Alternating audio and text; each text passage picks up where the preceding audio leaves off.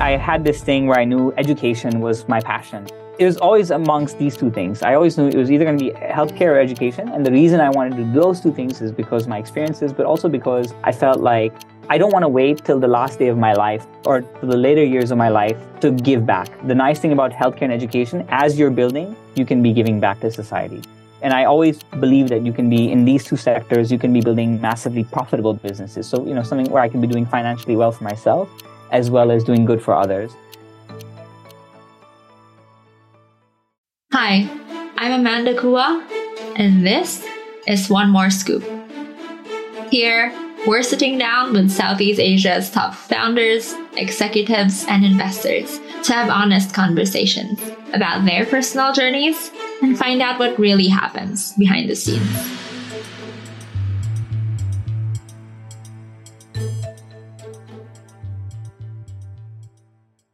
Today, I'm speaking with Abhay Saboo.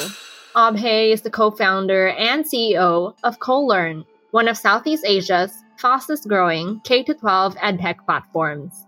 By providing access to the best teachers across the country for just $7 a month through cohort-based live classes, CoLearn is gradually increasing the motivation of Indonesians to learn. Before CoLearn, Abhay founded Viva Health, one of Indonesia's largest primary care chains with over 100 pharmacies and clinics spread throughout the islands of Java and Bali. He also holds an MBA from Harvard Business School and a BS in Electrical Engineering from Georgia Institute of Technology. Hi, Abhay. So nice to finally speak with you. I don't think we've ever had a long conversation before, so I feel like I'm going to learn a lot about you today. Hey, Amanda, great to be here. Thanks for inviting me. So, the first question I ask all of the guests that we have on the podcast is What was your childhood like? I know that you grew up in Indonesia, which might be a surprise for some. So, I'd love to know what you know life was like for you growing up. Yeah, I, uh, I, I moved to Indonesia at the age of three. So my parents are Indian, but they they got a job in you know my dad got a job in Indonesia back in 1986. So I was a I was a three year old back then. Moved to Semarang, a small city in central Java, and my elementary school, middle school, high school, uh, all there. Um, so yeah, in, Indonesia is is my home, right? Yeah. And now, actually, when I talk to my kids who are growing up here, for them, it's they're just reliving my childhood of considering Indonesia their home. So yeah, yeah, you know, I I have the Indian roots, but definitely, I'd say I, I'm I'm more Indonesian. And what was life like growing up in Central Java? I assume that it's a bit different from growing up in Jakarta, right? Is it more fun? Yeah, it was. I mean, for me, coming to Jakarta felt like you know a big deal. I, I still remember seeing the malls in Jakarta because you know growing up in, in in those smaller cities, it was just you didn't have as many of the facilities as you did in the bigger ones, but you had a lot of nature. You know, in my school, on one side, actually on two sides, was like volcanoes, Oh wow, that's on, really on, on, both sides of my school. And so this was a school in Salatiga. It's a small missionary Christian school, about an hour away from Salatiga, uh, about an hour away from Semarang. So yeah, definitely very different experience, but I also very pure experience. You know, so for us, yeah, yeah you know, even going to a small city like Semarang felt like a big deal. Going to the mall, you know, any any new mall that would open, you'd feel like, oh, this is the best thing. If a McDonald's or a KFC would open, you know that would become the highlight of your year right? So yeah so so uh, you know I, I guess what it taught me is a lot of thankfulness because uh, growing up in some of the smaller cities sometimes you just don't have access to the things that you do in in some of the larger cities and that you take for granted. So on the weekends would you guys like frequently go to like different places? Or would that be like a once a quarter once every few months thing? Well my dad he was working you know i respect the man so much. He's spent uh, most of my childhood i saw him work you know six or seven day weeks uh, right? Uh, eh, you know at least saturdays he was working you know at some point you know as, as, before that he was working half days on sundays as well. So we, we didn't go out as much but you know we would we would you know once a quarter probably we would go out to uh, a city around the area. And uh, and again there was a lot of nature there right? So there's a lot of volcanoes a lot of mountains uh, there's ocean uh, everywhere in you know in, in central Java. So so we, we did have a lot of fun places to go to. Do you speak like um fluent Bahasa or do you learn like a dialect growing up in central Java? Uh, so I, Bahasa I speak fluently. mm-hmm. but there's also a local dialect Javanese. Mm-hmm. And so uh, Javanese I speak a little bit of, or at least I understand. I pick mm-hmm. it up a little bit, but I'm not so fluent in it. So what, what I, but but Bahasa I'm completely fluent in. Can you write Javanese? Like I've not, I, I don't know anything. Oh no, it. no, so no, it's no, just no. like a dialect I, that you speak. Yeah, well, it's a dialect that I understand. I speak very little, but mostly it's Indonesian and Bahasa. I see. And do you remember, like back then, growing up in Central Java, what did you like to do as a kid? Like maybe seeing what your kids do now, looking at yourself, like what are the similar hobbies you have, or what were the different hobbies that you had growing up? I well, you know, I I was I was a loner kid because I had two siblings and they were both much older than me. So I had a, a brother who was 12 years older and a sister who was 10 years older, and they they used to live outside. So I was I was a lonely kid, and we we didn't have you know I didn't have that many friends growing up, but uh, you know because we we were mostly so even though I was in Indonesia, was going to an international school, and as you can imagine, in a city like Semarang, not many people there, right? So mm-hmm. so usually would end up doing a lot of activities on my own, you know, cycling around or you know but but uh, sometimes I would uh, end up meeting with our friends, and the the most fond memories that I have of activities was going to the mall. Oh, right. So okay, and I'm I, and somehow I ended up in Jakarta, which is the city of malls. Yes. And my kid, my kids now, you know, almost forty years later, I see my kids do exactly the same things that I'm doing, right, and enjoy exactly the same kind of activities that I used to enjoy. Yeah, the malls in Indonesia are so like I, I guess like grand when I look at the malls from here. Like and I visited the first time as a kid too. I was like, wait a second, the mall could be this big. it's it's really cool. I, I really want to see it sometime again. And do you like did you stay at the same school for all the years of like your primary and high school education or did you move around? So primary education I did in Semarang, in Semarang International School. And then for my secondary, I moved over to a school in Salatiga. There's a school called Central Java Intermission School. Mm-hmm. And uh, it was a very small school set up by you know American missionaries. Uh, and it was located in the middle of Yogyakarta, Solo, and Semarang, which are three main cities in Central Java. Just to put uh, you know in perspective, like just Central Java, this one province is 25 million people, right? So oh, it's a pretty large yeah. uh, place. But this the school sort of connected, you know, the these three towns, and so growing up, so so yeah, so I, I moved over there because they just had slightly better education, and you know, I, I always knew I wanted to go to the U.S. Hmm. for my undergrad, and so it just uh, you know seemed like a better place to to be at. Uh, in in that school, we had um, you know, but we, we had it was all American students, yeah, and Korean students, and then there was you know two Indians, and I was I was one of them. So were all the Americans like um act like American as in white Americans? Like was that how it looked like? Yeah, yeah, yeah, yeah, yeah. yeah so yeah. you guys really like I guess we're dif- different in a sense. Like there were so many Americans, so many Koreans, and then just you guys. yeah, and and I mean, and I I think that's for me the beginning of you know what I because it's very hard for me to associate myself with any one country right? I mm. i i love india because i'm from there. I love the food. My parents are from there. I go there. I culturally you know i can understand it. I can speak hindi. I love indonesia because i've grown up here. I love the country so much. I love the people. But i lo- i have that same love for the us because i i you know i had american friends my whole mm-hmm. life. Yeah, exactly. uh, i i I went to school in the US. I can understand. I understand the value set, right? Mm-hmm. And so it's been, you know, I, I also worked in China for a bit, and and actually, I, I you know, ever, I've I've had this love for China for a long time as well.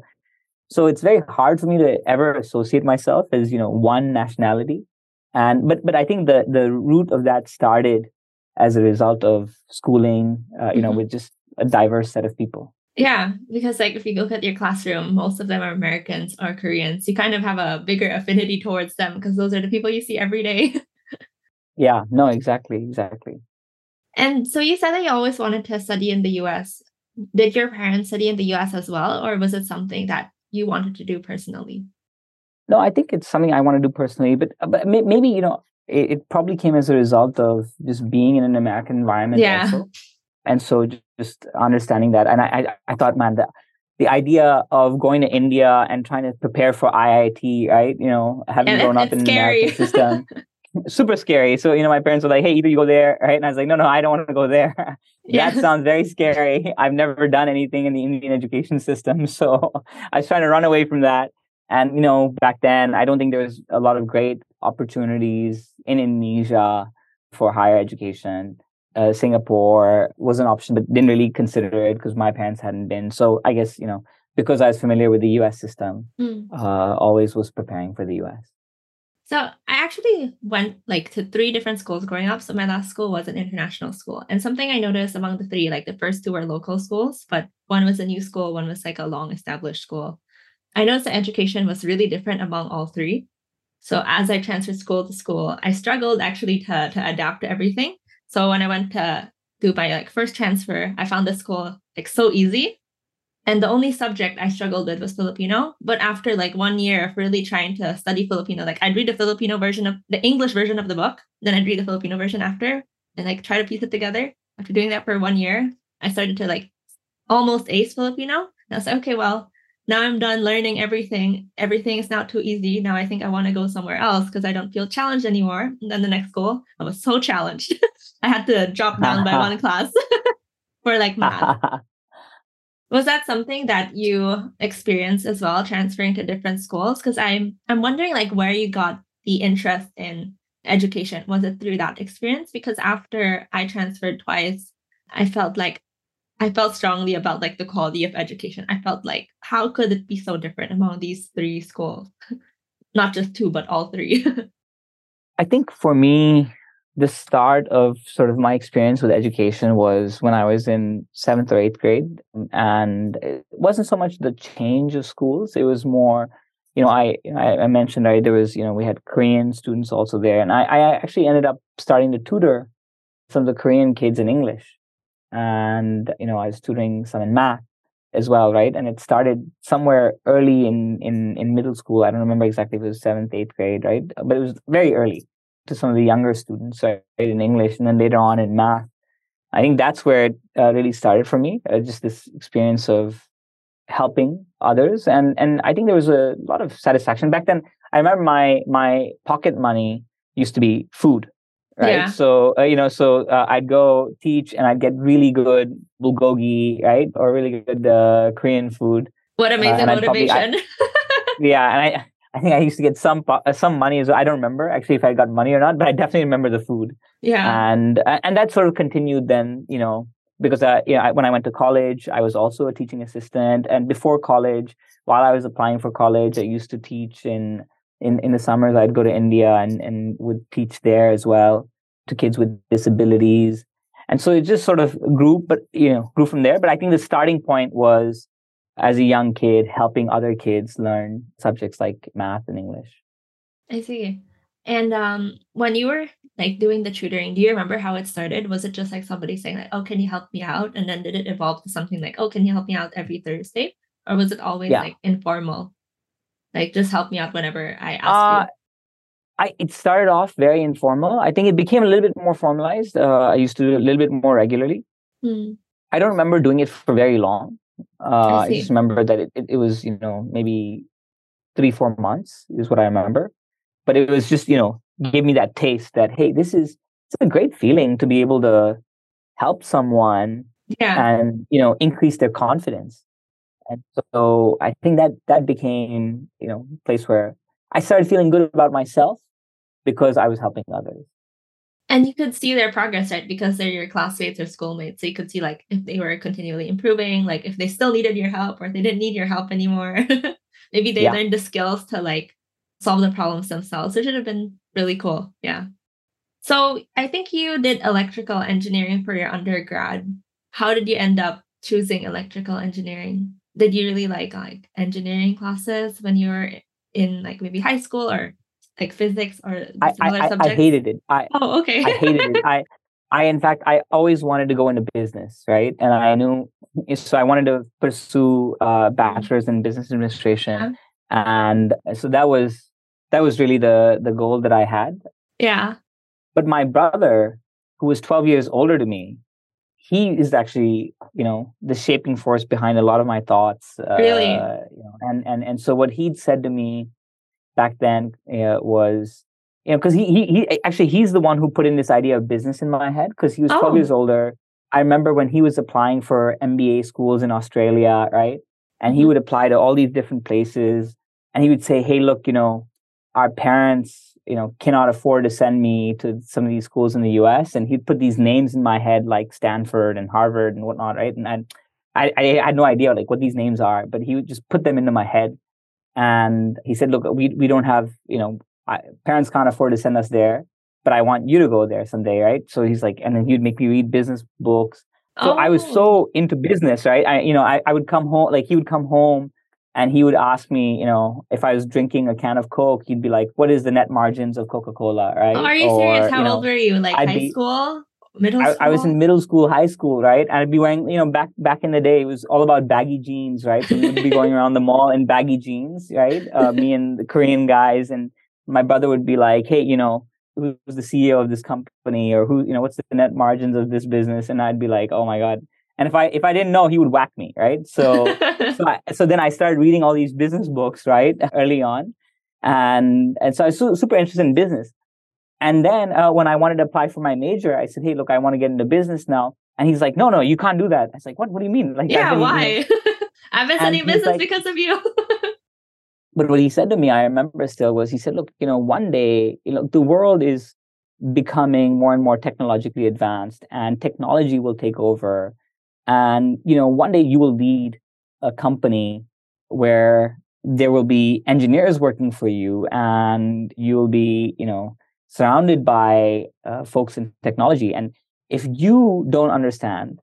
you will feel very bad about yourself right so i want you to be confident and i want that's why that's the reason i want you to pursue engineering right so that that was the start of engineering so that's how it happened That's an awesome story. I feel like what year was that? 2000? No, This not even yeah, 2000. year 2000, 1990? 2000. Oh, yeah uh, two- 2000 because 2000. i was applying in 2000 2000 2001 so yeah this is 1999 2000 I feel like he is really early to the trends then.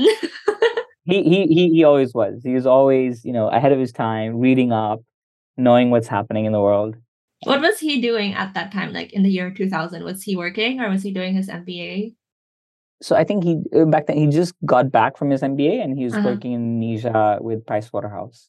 Oh, okay. Super cool. So you applied for electrical engineering or alone or like did you apply for different kinds of engineering like in different universities? Actually, my my dream and my big heartbreak in life, you know, happened when I applied for college because my my biggest dream was to go to the Jerome Fisher program in Penn. Oh, yeah, that's so competitive. because that was you know a combination of engineering And and, business. business. right and i thought and i thought this is great like this is where Yeah. i want to go right but you know during the process my parents were like hey i'm we don't have the money to send you there right now so you know you can apply but but i applied anyway right Yeah. Uh, and and uh I, I got rejected and oh my god like that I, I was just so taken back right so so finally then i was like okay where do i apply?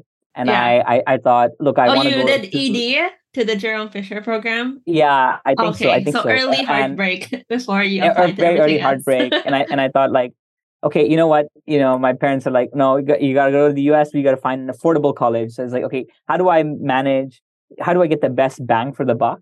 Yes, and uh, that's how i ended up applying to, to georgia tech. Because it's known for engineering, but it's also it's a great it's, a, it's a super engineering super Yeah. engineering program but it's you know back then it was like i think 25 or 30k a year versus other programs which were like 50k 60k a year I remember you said that you were really interested in China. So I also applied early decision to Penn in a similar program. So not the Jerome Fisher program. I already forgot the name, but it's the one that would allow me to study like China and culture and business. So for me, Nice. that that was like my two things. I also got rejected ED, and my parents also were like, we have something in common yeah. So I was like, no, I know that wouldn't really happen. Like it was unlikely, but still, no. but early early heartbreaks are important you know because Yeah. uh, uh, heartbreaks help you uh, you know get stronger yes, you get motivated. so after you got into like Georgia Tech, you said you hated engineering. So did you hate it from like the first? no no I, Semester actually No. I, I I I didn't hate engineering I, I think one of the things that I've always had you know I, would say the the thing that I, I, I pride myself on is just learning quickly. Right. Mm. So that's the one thing that I've had. I, have never been the best at anything, but I've I've always had the ability to learn something quickly. Mm. And and so if I'm in an environment, I can adapt to it.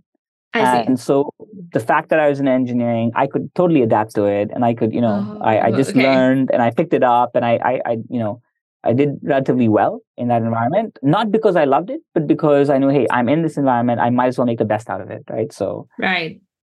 So you didn't hate um, it; just that yeah. you like business more. I just like business more, and everybody knew. All my friends knew, like this guy, he's gonna go and he's gonna, you know, he's not gonna be in engineering, but he's just he's, he's just, just here, here for the sake of it. yeah. So when you're studying at Georgia Tech, what was it like like studying in the US? Was it what no. you imagined? Uh, was it did it feel like home? yeah, no, I, it felt very much like home, you know, and I, I think uh, again, a childhood where I'd grown up in an international environment with American friends really helped because I, I just felt very much at, at ease and at home. And uh, yeah, I mean, uh, you know, so most most of the things uh, I had in common. One thing I had different with a lot of my friends, you know, we used to have back in my freshman year. Yeah. All my friends would take, you know, classes like Spanish. Yeah. And I was back then. I was like so in love with China. So I was like, no, I'm I'm, going to take Mandarin, right? Yes. So I remember being the again the only Indian kid in the Mandarin class. Uh, Who else know, was well, there in the Mandarin class then? It was it was all it was all you know. I think you know my Chinese American friends or oh, you know okay, okay. or even folks from China, right? Yeah. But, uh, maybe a couple of Americans, but mostly you know yeah. So so it was mostly that, and then there was one Indian guy, right? Uh, and I was always like telling my parents like no no, no like you know. and telling everyone, my friends were always like, "Why? Why would you do this?" Because yeah. the whole point when you're in engineering, you want to get easy A's when yes. you can, right? Why are you taking the so why would you class? why would you waste why would you waste language on a difficult language? You know, right? somebody told uh, me to but I was always too. like. like I yeah. picked Mandarin and they said like why is why are you taking this class for your like last two years you're gonna die I was like no I like it they're like take Spanish it's easy you can start from zero I was like no oh you know I, I was always just thinking like you know China one day is gonna just it's gonna be a massive country and it's yeah. super important and I want to be able to learn right and I'm I'm I'm Indian. I've I've been in Indonesia. I'm comfortable with the U.S. So if I can just be comfortable with one more country, China, yeah, then you I've got it all covered. every that, big market. that, that, that's how I felt. so so that was the that was the business side of me speaking, even though I was yeah. an engineer. But I guess like you also probably drilled down like mm, the potential with an engineering mindset. Maybe I don't know. Well, somewhere probably, yeah. But but uh, definitely the business mindset was still yes. on. so you you did like a management training, management leadership program. Was that like during your undergrad or after? Yeah, yeah. No, so actually, I I was you know I was working. I was alternating between work and school. So yeah. uh, in engineering, so I would I would go to college one semester and then I would work one semester, and and it was called the co-op program and it just helped me pay my bills as well, right? And so I started doing that with uh, GE. Started off in their consumer products business in Louisville, Kentucky. So I, you know, I was, my college was in Atlanta. Started working in Louisville, Kentucky, and then moved over to their healthcare business. So I was just alternating between college and GE every other semester. So this this leadership program that you're talking about, OMLP, which is Operations Management Leadership Program, this was part of their their program. So they they you know back then, GE was like it was the place to be, right? Yeah. Back in the early 2000s, especially if you're an engineer and operations guy. And so they had these different leadership programs in sales and finance, engineering and operations. And I said, hey, look, I'm an I'm an engineer but I want to move towards business. But the next thing I want to pick up is operations, right? Yeah. I want to know how to run a business scalably. So that's how I got into this this program called OMLP. So is the co-op program something that Georgia Tech usually offers, or is it something that like GE offered and you have to con- convince Georgia Tech to let you do? No, no. Georgia Tech is actually one of the best schools when it comes to co-op. One of the top schools when that gives this opportunity of people to, you know, this flexibility to work and go to college Oh, and I, awesome. I, was I was an international as a, as an international student back then, right? Yeah. Uh, and so as an international student to secure a job in the U.S., it's very I hard. thought, hey, if if I have the work experience there, then it's going to help me, and and it indeed did, right? Because I got an early into GE. Yeah. So what was it like in GE? So you were there for three, four years on and off, and you went to the US and China. So how did the China thing start? Is it like part of the program, or did you convince them to let you go to China? No, it was definitely convincing. Okay. and you know, I I think GE really was the first place where I I, I really learned the entrepreneurial skills of convincing, and and a lot of my earliest learnings actually came from GE, right? So I I remember when I because I, I started off in their consumer products business, mm-hmm. and my job was as an intern there was basically you know you, you know those refrigerators where you can put your cup and water comes out right? Yes.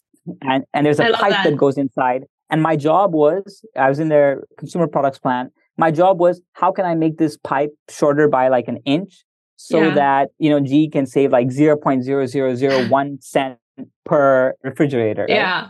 And i was like oh my god this is the most boring job on the planet.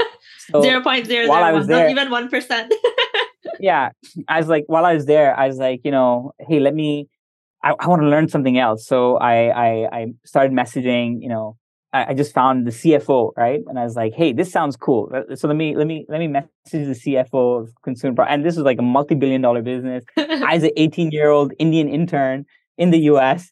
Uh, I just messaged this guy and I'm like, hey, you know what? I, would like to learn finance. Can I come to you? Right? I didn't even write to the finance manager, straight to yeah. the CFO. And he's like, sure, come right in, right? You know, and I, I, I, so I ended up going to him. And I remember that's where I first learned his admin, you know, it would just take forever, right? So, and people would be there. And I, you know, uh, uh while I was waiting the first time, I thought, you know what, let me bring her some chocolate covered potato chips because I, I just tried it uh, a week ago. So I brought it with me and she was so happy. And that gave me access to him every time I wanted, right? Like I would get I would get priority over much more senior managers, right? This intern, and so again that that learning started happening there. Then uh, I, I remember, you know, I, uh, when I wanted to move over from GE Consumer Products over to GE Healthcare, I had written to our uh, the, the you know the HR manager there that hey, I'm bored working in consumer products. I want to move over here, and she would always say to me, uh, you know, so they, they wouldn't respond. So I finally wrote to the group head of HR of GE. and then I get a I get a phone call. You know, I'm sitting in the office. I get a phone call from this person saying, "Hey, is this Abe Saboo on the other line?" I'm like, "Yeah, yeah, this is him." And she's like, "You know what? Can you please explain why you did what you did? You know, because you are exactly the kind of person that we do not want at GE." Oh my and god! I was like, "Oh." Was like, oh crap, like my whole life is gone, right? Like I, I wanted this, you know, this company, I want to be here. I'm an international student. I need a job. So I was like, how do I how do I respond to her? Right? And she's like, hey, I've got my whole team on speakerphone. You're on speakerphone, right? Like, how do you answer this? So I was like, hey, listen, I'm, you know, I'm very sorry that I wrote straight to the head of HR and bypass. I was like, look, you know, I'm just glad that I did this when I'm 19 and not when I'm 30, right? Uh, yeah. Uh, so so she's like, okay, whatever. Eh, hung up. And next oh, day no. I had an offer letter, right? Uh, oh, okay. The next day I had an offer letter from her. So I, I just, you know, GE is a place which I look to very fondly as as a place where I just started learning some of the early negotiation skills and early practical skills of perseverance in life. So how did you get like everyone's emails? Were they like open to everyone to access, or did you find them like by hacking the names of email? no, I mean that's the nice thing about no, that's the nice thing about the U.S. Right? Like most things are pretty open. Uh, oh, I mean, okay. like look, people have this choice of not responding, but, but yeah, I was in the internal. I think in the internal system you could see mm-hmm. it. Okay. So yeah I, yeah, I think it's probably the internal system as well. I think that's an interesting point. Like the people in between don't tend to respond, but if you get high enough, they will respond positively or negatively. I mean, they, because no one no one reaches out to them, right? Yeah. And, and it's just like you know with Google, it's not that the information is not available. It's just that people don't have the curiosity. And I think mm-hmm. also with leaders and coaching, it's the same thing, right? If you just have that hunger, a lot of people are willing to give you that time. Could you share a bit about like after you got the offer when you were getting bored? What happened next? Like, what was the job like? Were, did you get bored again at some point, or was it like the job? No, I, I, mean, I, I, was super happy. I mean, the reason you know, the reason I wanted to move over to GE Healthcare was because I saw this poster where you know it was you saw three children and you saw their back, and one's back said lawyer, the other's back said doctor, and then the third one on top of them it said cancer, right? Saying that one third of people will get cancer at some right? You know, and so I, I was just super excited, super happy to be to be able to go there. And so I think generally in GE Healthcare, I was I was very very happy. Then I I finally convinced them to go to. I think sorry, you asked me earlier, right? So uh, oh, how did China yeah. happen, also, right? Uh, and so I, I I finally convinced them that hey, look, I really want to go to China because I just want to learn. And back then there was I, I think was some some technical issue for which you know I would it would make it easier if as a international employee because I was on an H one visa they were going to process it. So it just made sense for me to go out oh, for okay. you know a few months and then come yeah. back in. So I I convinced them and the whole story just played in well together that please let me go to China. And you know it solves two it kills two birds with one stone. So so that's that's how that happened. But but you know just the fact that they allowed me to go because this program was every six months they would put you in very different programs in mm-hmm. very different places and you would get to see very different parts of the company right? So in that way it just was a very exciting program to be a part of. So i never i never felt the itch to leave. Mm, okay. So it was more of like the itch to go between like different departments but never like to leave ge yeah yeah. So when you're working at GE Healthcare, do you think you really liked it because it felt more impactful than the other things that you're doing? Because it was maybe dealing with human life? Yeah. Yeah. Because I mean, we were, you know, literally we were making MRI machines and CT scanners and the best quality ones, right? And and uh, X-ray machines and whatnot. So it was definitely very impactful. You're working with high quality people. And GE generally had this environment where, you know, when you were when you were part of GE back then, right? It's sort of like, you know, when, when you guys think, you know, when people think about Google now, if you're a mm-hmm. Googler now, you think that's the world, right? Yeah. Back then, GE was that company and it existed for 100 years, right? Mm-hmm. And so if you were part of GE, you would just think this is the world. You don't need yeah. anything else. You don't need any more management skills because they had this great program in Crotonville, uh, New York, yeah. which is like the mecca of learning, right? And so you you just thought like, like, hey, you have everything there. You don't need an MBA because they had this thing called corporate audit staff. Mm-hmm and a lot of the leaders were born out of there, right? So you just you you would sort of start thinking like, this is all I need. I don't need yeah. anything else. I just need this AirG and I'll be fine, and things will be amazing. I'll be fine, and and and and you would just think like, this is the world, right? Yeah. Like I just and, think and, it's just like you're on so top of these... the world at like GE. It's like this is like the top. I, I mean, I don't know about top. I, I don't know about top, but it just felt complete, right? Because mm-hmm. you know, and because you felt like, look, uh, hey, look, if I ever get bored of healthcare, there's GE oh, aircraft. Okay there, there's GE aircraft engines, there's GE Energy, there's GE Corp, you know, there's GE Capital, right? There's oh, there's GE Capital, okay. GE Capital, right, which is a huge part of the business. There's NBC, GE Energy, right? So there's so many different parts, and you just thought like, hey, you could you could stay here and cover the world. And then when you finally got to China, what was it like? How much Chinese did you know?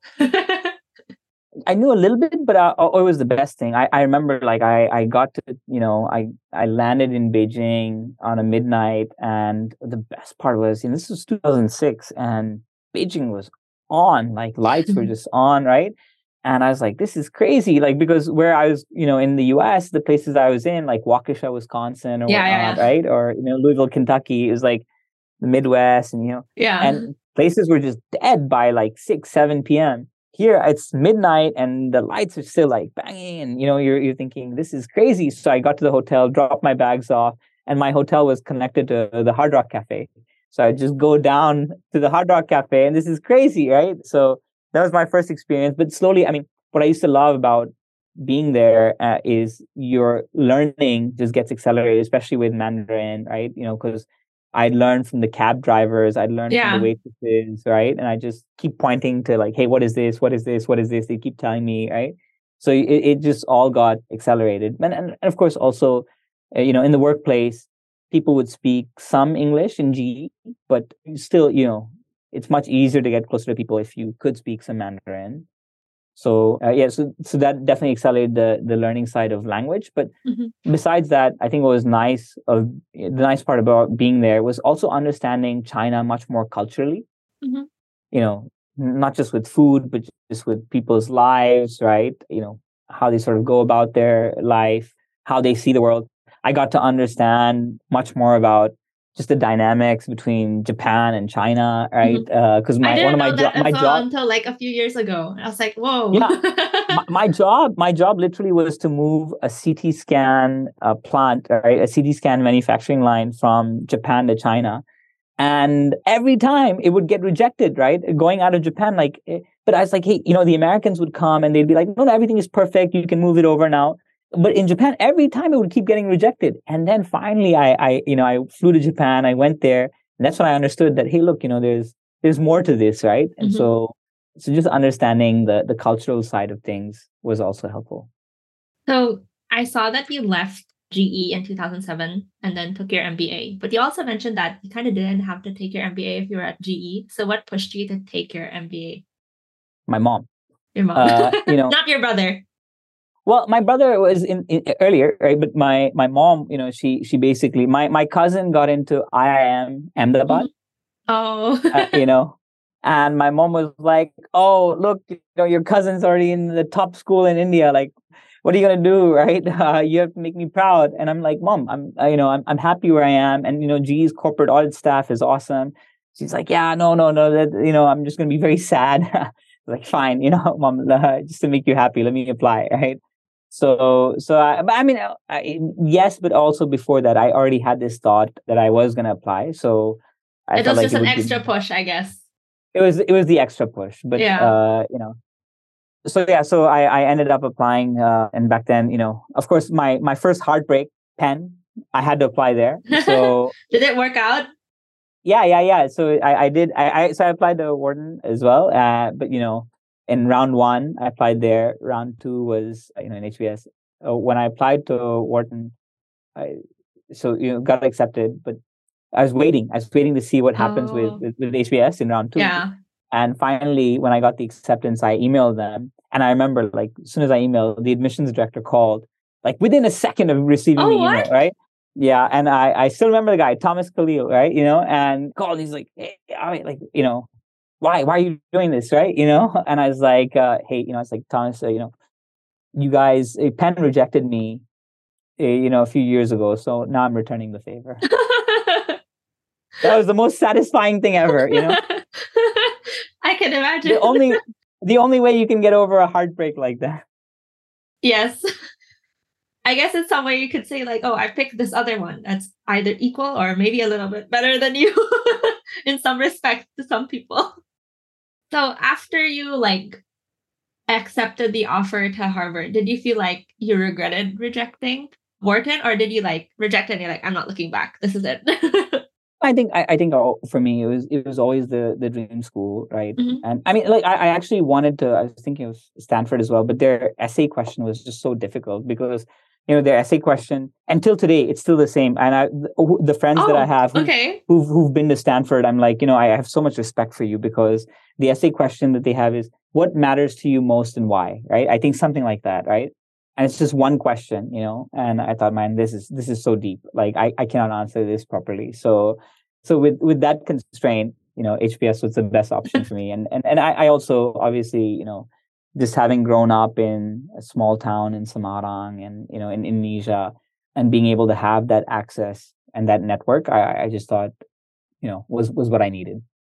And then you took the two years at HBS. Were they like really formative for you? what was like the biggest thing you got out of it you know apart from being able to go and the network i think you know the network and just the the the type of people that you meet and the the opportunity to have two years to really think about bigger things and to push yourself and to say like hey you know what's what's my purpose in life? Can i do something big in life? Right? So when you're sort of in the rut you know when you're in ge or when you're working in a job you're so focused on the day to day and i think the best part about going to any program any education institution especially graduate is you have the opportunity to step back right mm-hmm. so i think that's what i really appreciated about it and that's where i i realized you know i came in thinking i'm going to do healthcare but that's where I, it became clear to me no i want to do education so in my summer I ended up, you know, working in India in Reliance Retail. But my second year, I was all all the classes that I took was either about entrepreneurship or education, uh, because I knew, hey, I I think my real passion is in building an education business. And then you went to Reliance and worked in India, right? What was like the thinking behind working in India this time? Or did you just like Reliance? I wanted to, you know, so before I zeroed in on education, I was think one more space that I was thinking about was retail. And, you know, that was late 2000s was the start of retail, the retail boom in India because, you know, stores were just getting modernized and, you know, and Reliance was one of the companies that was at the forefront, right? So I, I just wanted to go and learn what was happening there. So that was the thinking behind behind going to Reliance Retail. And then after you're, you know, you've finished up your time at Reliance, did you realize like, okay, I don't think I want to go to retail or I don't think I want to build in India and I want to build in Indonesia? Not not exactly after, after that, but I, I, became more clear that I think I want to do education. Mm-hmm. And so I was working with, you know, this other Indian guy and this this American girl three of us, we were putting together an education plan for India, K 12 chain of schools. But then I, over Christmas, I came to Jakarta to visit my brother and my parents. And on the way to the airport, and that's when I was like, you know, I, I started remembering the words of one of my professors in first year in MBA. And he said, Hey, never build a business based on the industry that you want to build in, but always build it based on which country you want to live in. Because building a business is doing something long term right? And you can only do something long term if you're happy in the circumstances right? And one of the things that determines happiness is where you live. Yeah. So i remember that and as, as i was on the way i was like i don't think i'll be happy in india. I don't think that's the country i'm going to be happy in right? I because it's not happiest, home right? It's not home. I, I you know i'm happiest in indonesia. And mm-hmm. so so that's when we you know decided, hey, yeah, you know, I want to build education, but should I do it in India or not? And I, I decided, hey, you know, probably we, we will not do education. I'll focus just, first of all, just focus on finding myself a way to get back to Indonesia. Is that why you ended up starting like Viva Health? Like because you decided, okay, maybe not education, but I want to build in Indonesia. And I guess how did you decide to build in healthcare in Indonesia versus start with education? So after my second year, you know, I, I, was looking for jobs and I was clear I want to come back to Indonesia because of the reason I said earlier, right? And so I happened to get a job with Johnson and Johnson uh, and leading their diabetes business in Indonesia. So I came back. My boss was Filipino, and you know, Wiggy Fontanilla, right? And so because he was in Manila, I would have to end up going to Manila often. And when I was going to Manila, that's when I started seeing that, hey, you know what? I used to sell the pharmacy chain. So I would go to the generics pharmacy, I would go to Mercury drugstores, right? And there were so many of these stores over there. And I was like, you know what? It just seems like there's a lot more pharmacies in Philippines than there are in Indonesia. And when I dug into it, it was true, right? There was actually a lot more pharmacies in, you know, per capita. I think in Indonesia back then, for every 20 some thousand people was one pharmacy. In India, for every 3,000 people, there's one pharmacy. In the Philippines, I think it was every 6,000 people, there's one pharmacy, right? And so I, I just saw, hey, looks like there's a huge opportunity to build a, a, chain of pharmacy stores in Indonesia. It's mostly unorganized sector. And so that's that was the inspiration for Viva Health. Know, I think that's a great point.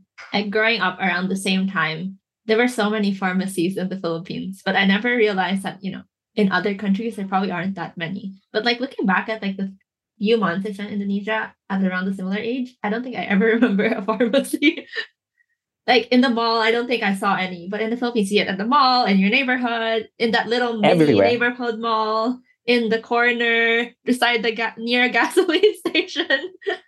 yeah, yeah, and and in each pharmacy uh, does really well. I mean, Mercury drugstores, right? It's uh, generics pharmacy. The rate at which they were growing was crazy. Yeah, and then so when you decided to build like in healthcare, was your initial idea something like related to the pharmacies and all? Or like how did you stumble upon like the business model you ended up with for Viva Health? Uh, so like I said, you know, just it came from just the realization that there's a shortage of pharmacies in mm-hmm. the country. Pharmacies for anything related to healthcare, pharmacies is a great starting point because, you know, when you are sick, that's the first place you go to, right? Mm-hmm. So if you think about the tech equivalent of healthcare, right, it is the top of funnel right, of healthcare. And so I thought, hey, this is a great place to start. You can build a great distribution platform. with a pharmacy chain. And then on top of that, you can always build other services such as Oh, afterwards. You, you can build, you know, you can add a GP to mm-hmm. a pharmacy. You can add specialists, right? You can because they're all hubs now, in a sense, right? E- Each pharmacy is exactly. Oh, exactly. Okay. Exactly. Because even if you look at hospitals or whatnot, right? You know, often the most profitable part of a hospital also is the pharmacy itself, right? So, you know, I, I just saw for for that reason that hey, this can be the first point of contact for a patient when they are sick. And then from that, you can understand the needs and build on top. So from the realization, the business model is actually quite similar. Like you didn't go through different iterations before stumbling upon like starting multiple pharmacies the iteration the major iteration that we went through was you know we started off with a generics model right? Oh. focusing purely on generics but then later on realized that hey look you know because i wanted to offer great service great quality right. have the mm-hmm. best eh, you know comply by regulations have pharmacists in each place right? But at the same time you're only selling generic products which then you know the p&l will, will never make oh, sense. Okay. so so that that was a big change that we made yeah. I see. And then you built that for a little over five years like how did you like i don't think i saw this on the news like did you sell the company? I think it's still alive now so i was wondering like how yeah. how did you end end up like stopping not really stopping but like get to the end of your journey there and then starting like CoLearn after? I think that was probably one of my biggest learning experiences. So you know look uh, i up until that point in my life, I, I sort of started from Semarang, Salatiga, you know, small boy growing up in this place and just saw incremental success, right? And I mean, when we started that pharmacy chain, Viva, like our seed check back in 2011 was $10.3 million, mm-hmm. right? That was the seed check. So you can imagine, like, you know, you, you just come back from B school, a great B school, you've gotten a seed check of $10.3 million. So somewhere without knowing it, your sort of arrogance starts to pile up, oh. right? You know, and you start to think like, I'm so great, right? Like I know what I'm doing, and you stop listening to people, right? And I think uh, somewhere that's probably what I end up doing as well, right? Is just stop listening to my investors, right? Who are saying the right things because, you know, you've got a, a business has to be able to generate cash flows, has to be able to deliver profitability, right? And and you know, somewhere I think it just got lost because I, I, I just started thinking about valuations and you know hey this is what matters the story matters. So with with viva health we we started off with this massive seed round check right? You know like mm-hmm. a check size of 10 million dollars back in 2011 for yeah. a seed round was unheard of right? Yeah. Yeah i mean now now it's more common right? But even now like normally when you hear seed yeah, round it's like a now, million, it's not two that million, five million yeah. right? Yeah. But you know and so so you can imagine like you know as this this young you know 20 something year old who's just come back and who thinks you're on top of the world and now you're getting this external validation.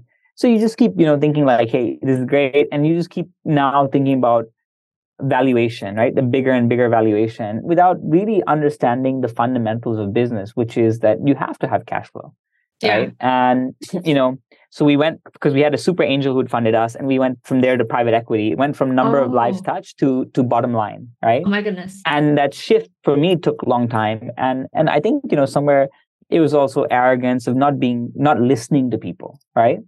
And I think eventually my investors were just like, "What the heck, man? This guy is just not listening, right?" You know, and and and they, by the way, like back then I didn't understand it, but now I do that. You know, to to their credit, they tried right? Mm. They tried, but I, I just was not in that frame of listening. Right? People felt like they had to walk on eggshells, right? Uh, oh, to talk to, to you, me, to talk to me, and and you know, but I always felt like, hey, this is my idea, this is my business, like I can do what I want, right? And that's not how life works, right? You know, when you've got investors' money, you've got other people's money, you've got to run a good business, right? Yeah. That's, it's as simple as that. Because the objective of business, number one objective, is to make money, and hopefully you're making money doing the right thing. Yes. Right and so I lost sight of that. So finally, you know, I had uh, our investors come in one day and say, like, "Hey, listen, like, you're, you're you know, I, I think you need to step aside and make room for a gray-haired person to to run a retail business like this, right?" And so, so that was really the the the start of of you know when you were asking me, right? So so then I, I stepped aside. I still I you know I still have taken that business, right? Still continue to be on the board of the the company uh, as well, and it's it's doing well now, right? It's actually one of the few businesses in Southeast Asia, which is you know a startup business, which is actually generating revenue. Yeah. Right. And it's just been sort of chugging along and just growing steadily year by year, just Yeah. continuously improving. Right. It's cool because it started in 2011 and it's still here. Like a lot of Still, businesses still here. Still here. have like shut down. exactly exactly so I, I i can say that you know i tell my wife like hey you know i think i i've not i've not created you know multi-billion dollar businesses yet right? And i'm not even sure i want to right? Because i want to create profitable and cash flow generating businesses. But the one good thing is the businesses that i've been involved in at least they're they're around right? They're Yeah. still here right? Businesses they're that just last. so, like chugging chugging along and like just improving bit by bit you know? I hope i wish they could improve faster but they're just improving bit by bit every day. And so, like, when you had to leave, did you feel like really upset about it, or by the time that you were Oh, asked to I- leave, you kind of understood already? Now I understand. Back then I did not. Right. Okay. And the only thing, the only thing I didn't understand back then was, look, I, you know what, when investors are asking you to step back, you should, Hmm. right? Because you know, like legally, I could have said, like, no, no, I, I, I want to stay, right? Because a CEO change couldn't have happened without my involvement, right? Without my agreement. But I felt like, look, you know, it's the, it's the right thing to do. When, when you've lost the faith and confidence of those who back you, right? Then, then uh, that's a signal, right? So I, that much that understanding I did have, but I I was not in the right frame of mind. I always felt like ah, you know they could have done this better, they could have done that better, they should have done this better, they should have done that better, right? And I didn't have the maturity to understand that. Actually, no, you know, Abe, what what is it that you could have done better, right? So I I was in a period of where it was like three or four months of just you know a lot of I, I was super sad, right? Mm. Super sad. Literally couldn't get out of bed for a couple of weeks, right? it- I guess it was like everything to you because you're doing it It for was, it was my baby. five it was my, it was my baby. Yeah. It, it was it was my baby, and I and I never and I never built a business. You know, because whenever I built a business, it was not with the mindset that this is transactional. I want to build it and I want to sell it to someone, right? When I when I built Viva, it was just with the mindset that hey, I'm going to do this for the rest of my life. Yeah. So I was like, oh my god, my baby's gone. Like, what do I do now, right? So so that was yeah, it was definitely a, a big hit for me. So how did you like slowly get over it or like get to terms with it? Was it like a two year journey? Slowly? Was it mostly a six month journey? Or do you never Yeah, really get over it? it, no, no, it was it was a couple of years, right? And you know, I, again, I, I look back and I just feel like I'm so thankful for the kind of people that I had, and uh, you know, I was telling you this morning, right? As as being thankful to my bosses, but I was also thinking about other other people, and I, definitely those investors, like back in the day, I you know, the guys who backed me, they're super gracious folks because they they kept me around, they supported me, right? You know, even even after, right, uh, when they didn't have to, right, gave me that time and and that space, and so. I guess it took some time, but but finally, you know, I, I, I again, I, I had this thing where I knew education was my passion, right? Mm. Also, so it was it was always amongst these two things. I always knew it was either going to be healthcare or education, and the reason I wanted to do those two things is because my experiences, but also because I felt like I don't want to wait till the last day of my life to, or you know, to the later years of my life to give back. Right. The nice thing about healthcare and education, as you're building, you can be giving back to society Yeah. Right? And you and i always believe that you can be in these two sectors you can be building massively profitable businesses. So you know something where i can be doing financially well for myself as well as doing good for others. And so you know because i had this idea of education in my mind uh, i guess i started focusing more and more on okay going back to you know what is it exactly that i want to build in education? So that and, and that helped me sort of you know uh, move on. I think you mentioned in another interview that you saw that other businesses they make people spend money, but then the business you chose to build in, I guess uh, this was for CoLearn, they help people make money. But I think tying into what you said earlier, it's like how, how do you make a business that actually helps people inherently, not just makes people spend money? Yeah, you know that exactly. So you know, I, I mean, because I'd grown up in Indonesia, I'd seen this country. I love this country. I love the people here, right? But one thing I always saw is expats. You know, when when expats would talk about Indonesians, right? They would always be like, "Well, it's not the same as it is in the U.S. or in China or in India. Like, you know, people are different. Like, people are not as driven, right?" And and I'd I'd, I'd always feel like, but I, I felt this association, you know, with Indonesia, where I felt like I felt bad every time someone would say that. Mhm.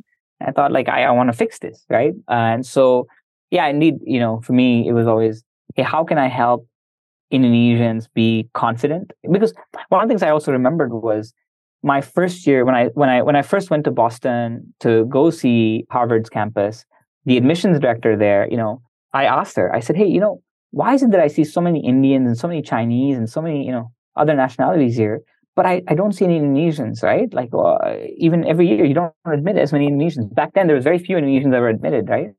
One, maybe one in a year, right? And she said to me, Hey, you know, it's not that we don't admit Indonesian students, it's that they don't apply. Oh, right? okay. They just didn't apply. And so I, I always felt like, how do I overcome this issue of confidence in this country? And I and I always thought education was the way. The other thing I always felt with healthcare was I love healthcare, but I, you know, when you're dealing with people who have diabetes, who have cholesterol, who have, you know, uric acid, what all, all these issues, it's like later on in life, mm-hmm. right? By the time, you know, by the time they're fixing those things, it's just later years. But in education, you can fix a lot in someone's life very early in their life. And so, so those are the the points that got me thinking that hey, you know, I, am sure now I want to be in education. And and then uh, one more thing I did is I went for a vipassana. I, I don't know if you've heard of vipassana. Yeah, the meditation. The ten day meditation course where you cannot look at anyone in the yeah. eyes. You cannot, you know. So I had a friend, Winston, here in, in Jakarta, who'd done that, and it was in my mind. It was, you know, it was an itch I wanted to scratch, and so I just went there before my my first child was born, uh, and I just you know, took 10 days off when, when my wife was eight or nine months pregnant. She's going to kill me. But I said, no, I, I just have to do this before my child is born. So I'm a better dad and a better human being. I went there. And in those 10 days when you're not, you know, you can't read a book, you can't do anything. So I was just thinking like, you know, but this came into my head. What became clear is I want to be in Indonesia. I want to do education, right? And, and I can see myself doing this for the rest of my life. So, like talking about CoLearn, like shortly, how do you feel like building it after almost five years as well? Do you feel like there were a lot of lessons that you brought in from your first business, or do you think like there are lots of new challenges like now building at this time versus like when you started Viva Health? No, I think there was, you know, initially when I was building the business, I brought in a lot of those lessons because they were fresh. Mm-hmm. Because I I remembered that hey, you know, look, the reason I got kicked out as CEO is because I did not focus on cash flow. I did not focus on profitability, which is the number one thing a business should focus on. So when I started building this business, we were building, you know, me and my co-founder Mark, you know, we were building offline centers, right? Teaching coding, yeah. math, English, and they were doing super well. They were they were some of the most beautiful centers, not only in Indonesia, but probably in the world, right? When it comes to you know, these younger kids, and and they were generating cash flow, right? But then again, somewhere along the way, then we again got into, well, you know, okay, how do we scale quicker? Right. So we went hybrid. Then we said, okay, now how do we scale even quicker? And we went online. And I actually, you know, looking back, I think the idea to go online was it, it's fantastic. And I, I actually believe that that is the right way. That is the future, right? That is what I should focus on.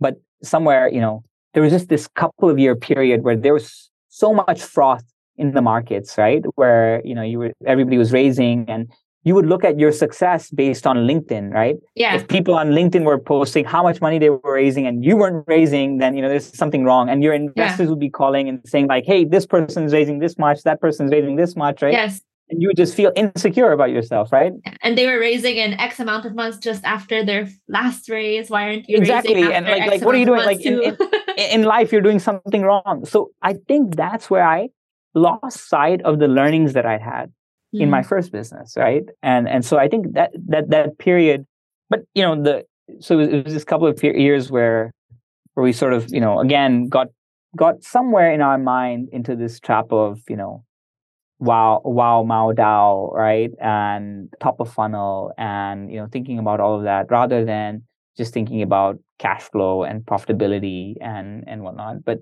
I, I think it's you know I say to my wife also, you know, it's, it's good because the thing about age now, sometimes I feel very old, right? As a as a 40 year old, I, I, look at, you know, I look around, I see, you know, founders who are in their mid 20s and early 30s, and I feel, like, oh my God, am I am I old? Right. The only good thing about age, so I, I see, you know, I've I see a lot of founders now talk about profitability. I see mm-hmm. a lot of VC funds talk about profitability, right? But what I see is that people have changed their tune, right? Because now profitability is the flavor of the day. So everybody's saying yeah. flavor, you know, is speaking to the flavor of the day, mm-hmm. right? But I, I wonder whether it's really something ingrained in people's minds, right? Mm-hmm. And I think the only good thing about age and experience has been I've been through it twice. When you put, you know, one point on a paper is just a point. But when you put two points, it's a pattern, right? Yes. And and so once you've gone through it twice, you know, like, Mhm. hey, no matter what happens, you know, if if good times come back again, like I just cannot remember because I've been through this twice. Yes. Like I've seen this before. I'm not gonna make the same mistake.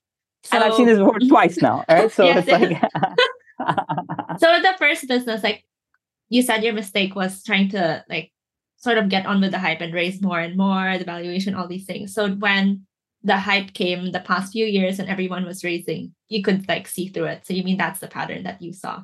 And you didn't sort of try to join in on the hype again.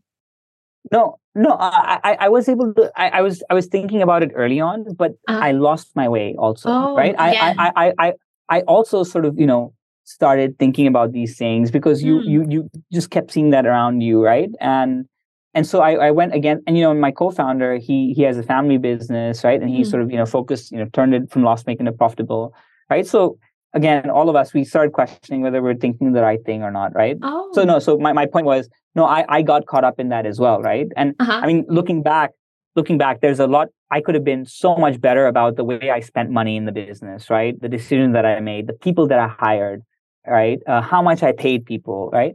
I think all those things I could have been a lot more thoughtful about if I was thinking, you know, in terms of metrics that really matter for a business, which is Yeah. ultimately cash flow and profitability, right? But I, but I lost my way. Oh wow. Well, thank you for for sharing that. What sort of woke you up then? Was it after, you know, all the hype happened or did something else happen? yeah you yeah realize y- it? well you know the i guess the good thing about the past experience was that as soon as i saw people also seeing that hey look there's something wrong here right hey interest rates are going up you know this is not going to last i guess the benefit of the past experience that i had had is that i i woke up to it earlier right because i know like hey Oh. i've seen this before because for some of the younger founders you know they were like ah maybe this is maybe this is a bad nightmare. Maybe maybe things will get better soon. Maybe this is a six month problem. Maybe this is a one year problem. Maybe this is a two year problem but things will get better right? But for me i was clear like no this i don't think this is going to get better because this is you know because this is reality. We were just living a nice dream Mm-mm. right? Where things were so easy. It was so easy to get money but actually it should not be so easy to get money. A business you know it's hard to make profit. It takes time and and this is the reality that we're getting back to. And i saw that earlier. And as a result of that i guess what we'd done is because we'd raised capital but we were just then you know we were sort of quicker to start cutting costs and to start getting the business more in line. I i, I mean again looking back i wish i'd still done it even quicker but you know it was quick enough to where it gives us you know a great chance to still keep building Yeah. in this environment Would you say that was the hardest time you had like building CoLearn, or would you say there was an even tougher time, either on the personal side or the work side?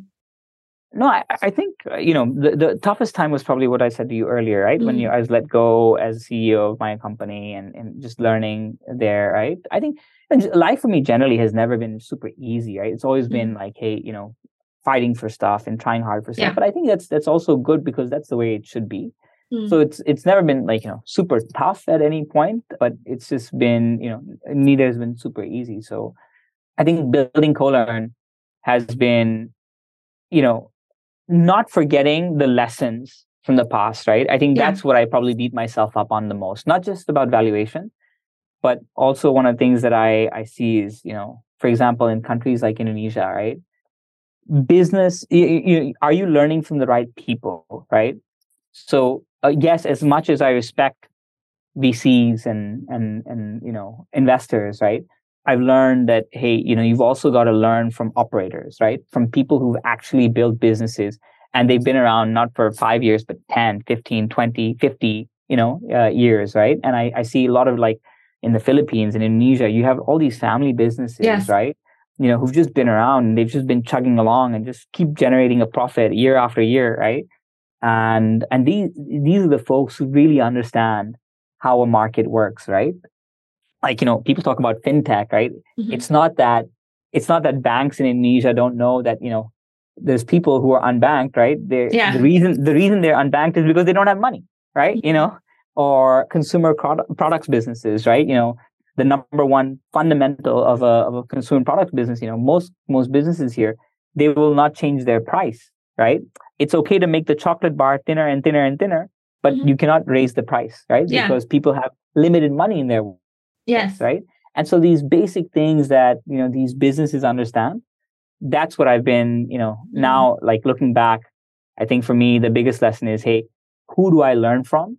Right. Mm-hmm. Uh, and I, I, it has to be a mix, right? Like, you know, investors and VCs can teach you certain things, but also these operators who've been around for a long time, mm-hmm. right? There's a totally different set of things that you can learn from them, which you shouldn't lose sight of. I have two last questions for you before I let you go. And the first one is what's a story from maybe a customer of yours that keeps you going, maybe at CoLearn or at Viva Health? I mean, at at CoLearn, you know, when we shut down our offline businesses, mm-hmm. we literally got calls from parents. So, you know, there was there's a parent who would come and say, "Hey, my daughter asks, you know, when when it's about uh, Kumon, her daughter would hate to go to Kumon every day, right? But yeah. the parent would have to push the kid. Yeah. But when it was CoLearn, oh, sorry, when it was IQ days, uh-huh. yeah, because back then we were called IQ education. Yeah. The kid would say to the mom, she'd wake up and say, like, Mom, is it my IQ day today? Right. Oh. And some of these same parents then, uh, when we were shutting down, we literally got phone calls of them crying. Like, why are you shutting down this business? Mm-hmm. you know, because we were shifting online.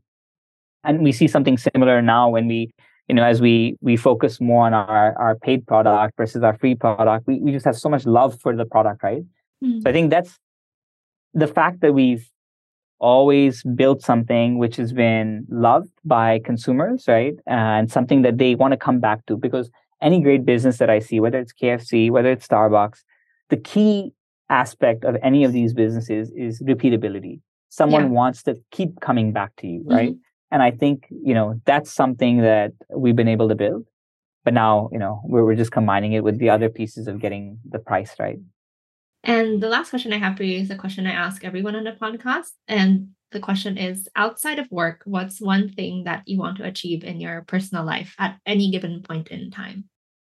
Be a great dad and a great husband. You know, I think that's that's probably the the most important accomplishment to me. I'm I'm I'm doing an okay job with my son. I'm doing an okay job with my wife. But my daughter, on the other hand, you know, she's very she's she's five years old and she's very hard to, to it's very hard to get her love and attention. You know, I come home every day and uh, I try to hug her and she runs away. And one day I asked her like, "Hey, you know, honey, why do you why do you always run away from me?" And she says, uh, "That's because you don't try hard enough." So it's my goal now to become a better dad. Try harder. I guess girls are a bit harder. I think I heard something Very. similar from one of my friends when she was growing up. Very hard. Okay, we wish you the best of luck. Well, thank you so much, Abhay, for joining and hope to see you soon. Thanks, Amanda.